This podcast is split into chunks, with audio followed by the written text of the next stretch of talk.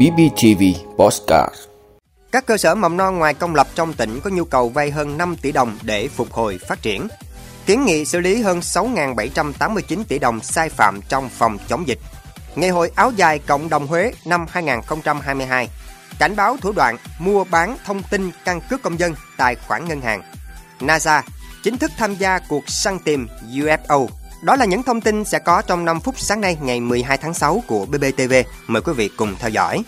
Thưa quý vị, các cơ sở mầm non ngoài công lập của 4 trên 11 huyện thị xã thành phố trong tỉnh không có nhu cầu vay vốn theo nghị quyết số 11 của chính phủ về chương trình phục hồi và phát triển kinh tế xã hội. Đây là số liệu thống kê của Sở Giáo dục và Đào tạo tỉnh Bình Phước qua công tác rà soát tổng hợp của Sở Giáo dục và Đào tạo Bình Phước. Các cơ sở mầm non ngoài công lập của 4 huyện gồm Lộc Ninh, Bù Đớp, Bù Gia Mập và Hớn Quảng không có nhu cầu vay vốn theo nghị quyết số 11 của chính phủ. Ngoài ra, có 42 cơ sở mầm non ngoài công lập có nhu cầu vay 5 tỷ 190 triệu đồng, trong đó nhu cầu vay vốn năm 2022 là 4 tỷ 605 triệu đồng. Thành phố Đồng Xoài là địa phương có tới 15 cơ sở mầm non ngoài công lập có nhu cầu vay vốn để phục hồi phát triển. Nghị quyết số 11 của chính phủ xác định rõ các đối tượng được hỗ trợ vay vốn là người dân, người lao động bị ảnh hưởng bởi dịch bệnh, doanh nghiệp, hợp tác xã, hộ kinh doanh và các ngành lĩnh vực. Đây là đòn bẩy nhằm phục hồi phát triển nhanh hoạt động sản xuất kinh doanh, thúc đẩy các hoạt động tăng trưởng, trong đó ưu tiên một số ngành lĩnh vực quan trọng.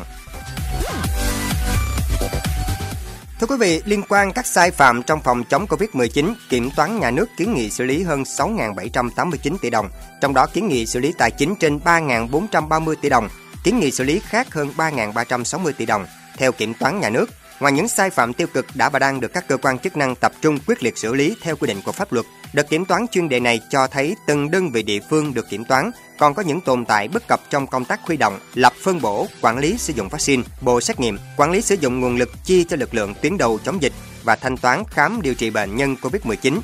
Công tác quản lý sử dụng máy móc trang thiết bị y tế, thuốc, vật tư, sinh phẩm, công tác tiếp nhận và sử dụng các nguồn viện trợ, tài trợ bằng tiền và thu dịch vụ xét nghiệm cần phải được chấn chỉnh, khắc phục, rút kinh nghiệm.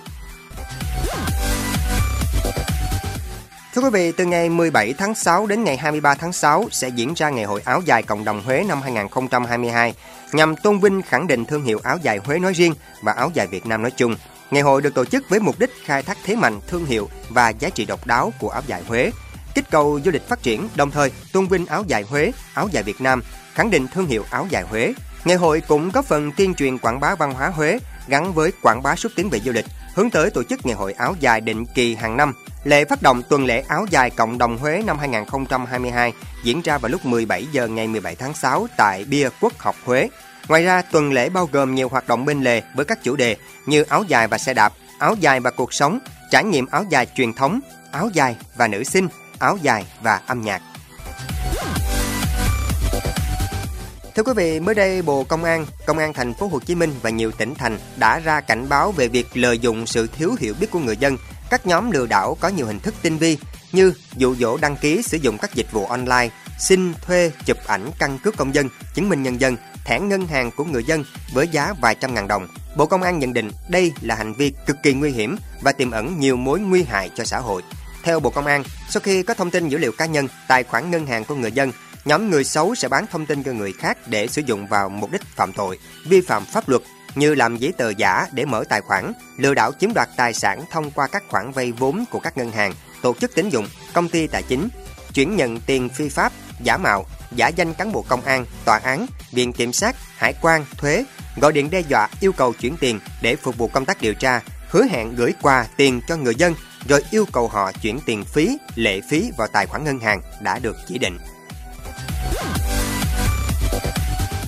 Thưa quý vị, hãng tin AFP cho biết cơ quan hàng không và vũ trụ Mỹ NASA chính thức tham gia cuộc săn tìm các vật thể bay không xác định UFO. Hiện tượng trên không được trông thấy và chưa thể giải thích ngay lập tức. NASA cho biết họ sẽ tuyển dụng các nhà khoa học hàng đầu để xem xét các hiện tượng trên không không xác định. Đây là chủ đề từ lâu đã thu hút công chúng và gần đây nhận được sự quan tâm cao độ của Quốc hội Mỹ. Dự án săn tìm UFO sẽ bắt đầu vào đầu mùa thu năm nay và kéo dài khoảng 9 tháng. Dự án tập trung vào việc xác định các dữ liệu có sẵn, cách thu thập thêm dữ liệu trong tương lai và cách NASA có thể phân tích các phát hiện để thay đổi tầm hiểu biết khoa học. Các tàu thăm dò của NASA đã lùng sục khắp hệ mặt trời để tìm hóa thạch của các vi sinh vật cổ đại hay các nhà thiên văn học của NASA tìm kiếm cái gọi là các dấu hiệu công nghệ trên những hành tinh xa xôi để tìm dấu hiệu của các nền văn minh tiên tiến. Tuy nhiên, đây là lần đầu tiên cơ quan này điều tra các hiện tượng không giải thích được trên bầu trời trái đất. Theo trưởng ban sứ mệnh khoa học của NASA Thomas Jobochen, với khả năng tiếp cận nhiều loại công cụ khoa học,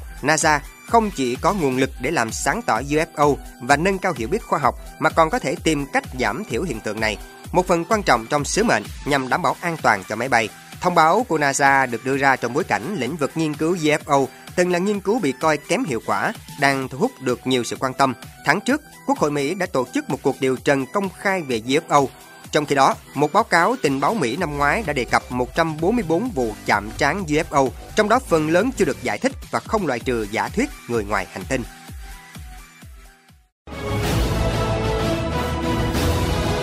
Quý vị đã luôn ủng hộ các chương trình của Đài Phát thanh truyền hình và báo Bình Phước. Nếu có nhu cầu đăng thông tin quảng cáo ra vặt, quý khách hàng vui lòng liên hệ phòng dịch vụ quảng cáo phát hành số điện thoại 02713 887065. BBTV, vì bạn, mỗi ngày.